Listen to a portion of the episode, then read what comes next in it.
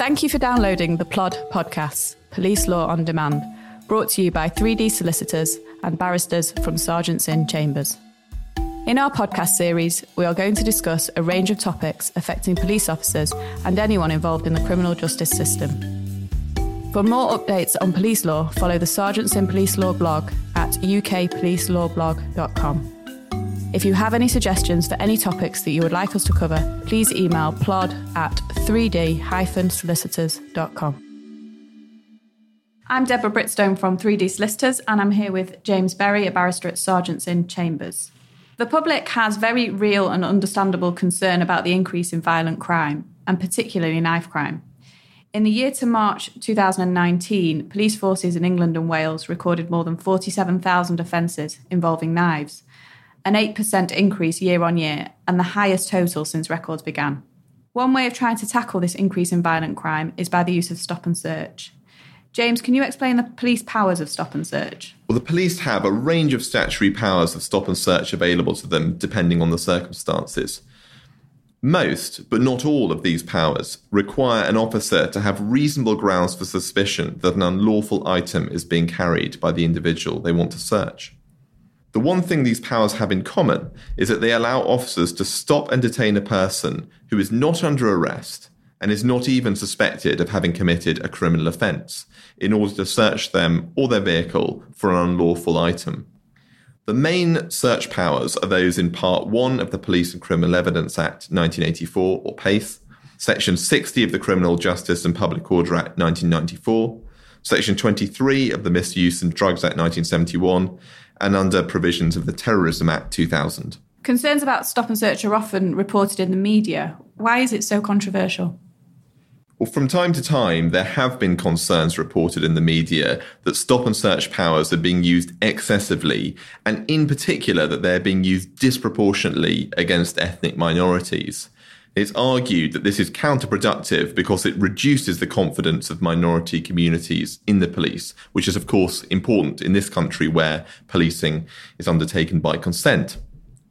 When she was the Home Secretary, Theresa May tried to limit the use of stop and search, primarily because of the perception that it was being used disproportionately against ethnic minorities. But the context is, of course, all important. At that time, crime rates were much lower than they are now. And what we've seen more recently in the media in response to the increase, particularly in knife crime in London, is calls for greater use of stop and search, not less. That is not to say, of course, that concerns about discrimination have gone away. The very first page of the PACE Code A, issued in 2015, sets out the principles governing stop and search. And it says powers to stop and search must be used fairly, responsibly, with respect for people being searched, and without unlawful discrimination. And it goes on to set out the police's obligations under the Equality Act.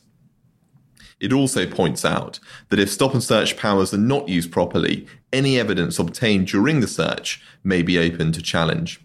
Clearly, the police want to show that they're using stop and search both effectively and appropriately. What does the College of Policing Guidance and PACE Code A define as an appropriate use of stop and search powers?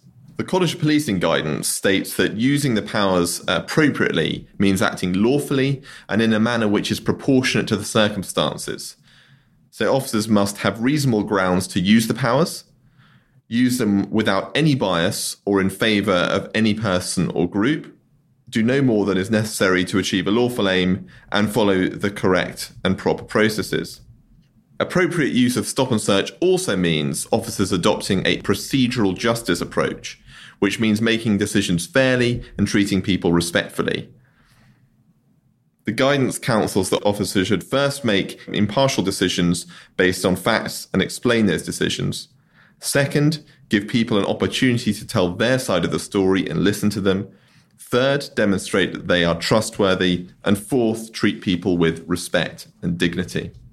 Some of the stop and search powers, like those under Part 1 of PACE and Section 23 of the Misuse of Drugs Act 1971, state that reasonable grounds to suspect are required. What are those reasonable grounds? It's well established in case law that reasonable grounds to suspect is a low threshold. It falls short of reasonable grounds to believe and well short of a prima facie case. It must, however, be based on objective grounds. PACE Code A is helpful on this point and explains that there are two stages. First, the officer must have formed a genuine suspicion in their own mind that they will find the object that the search power allows them to search for. Secondly, the suspicion that the object will be found must be reasonable. That means that there must be an objective basis for the suspicion based on information relevant to the likelihood that the object will be found, so that a reasonable person would be entitled to reach the same conclusion as the police officer based on the same information. Code A explains that personal factors can never be used to found reasonable grounds for suspicion. So that means people's physical appearance, unless, of course, the police have information about the person suspected of carrying an article which includes an actual description of their appearance, or generalizations or stereotypical images of certain groups or categories of people that they are more likely to be involved in criminal activity. James, can you give us an overview of some of the recent government figures in relation to stop and search? Overall, there were 277,378 stop and search instances in England and Wales in the last financial year. That's a rate of five per every thousand people. And that's actually down from 23 per every thousand people in 2009 10. Rates of stop and search have fallen for every ethnic group since 2009 10. However, they've fallen at different rates for different ethnic groups. But it's still the case in 2017 18 that there were three stop and searches for every thousand white people, compared with 29 stop and searches for every thousand black people. So you can see where the concern about discrimination emanates from the force, which is the largest force in the country, but also has the largest or highest rate of stop and search instances, is the Metropolitan Police with 16 stop and searches for every 1,000 people.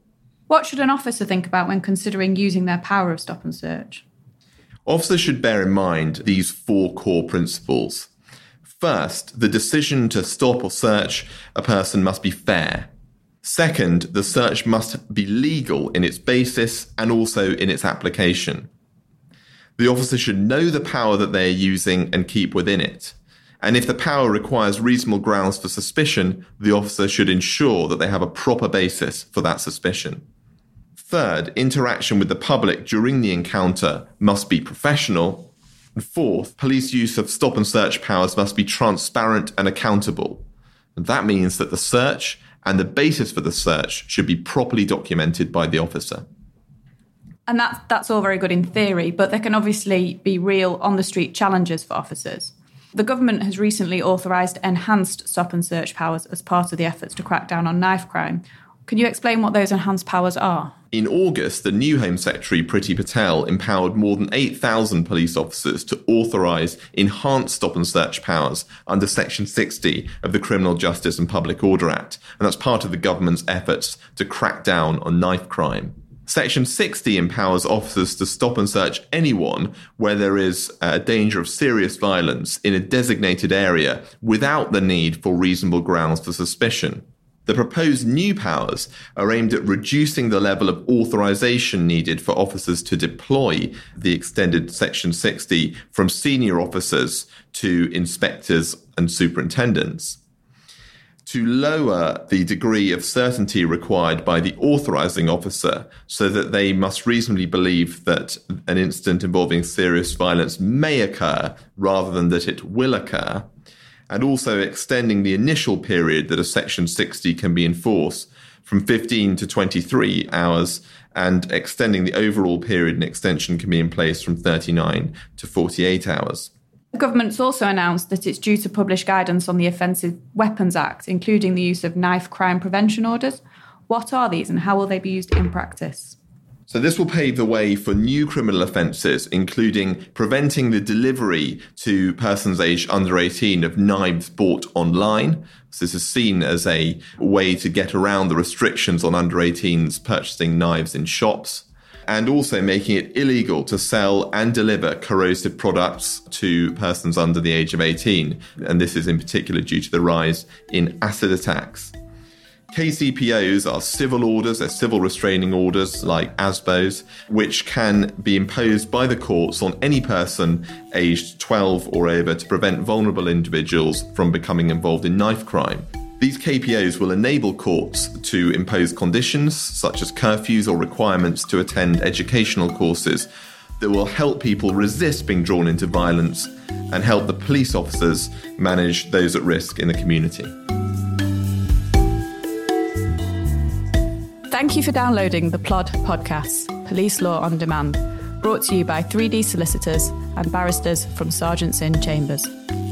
For more updates on police law, follow the Sergeants Inn Police Law blog at ukpolicelawblog.com. If you have any suggestions for any topics that you would like us to cover, please email plod at 3d-solicitors.com.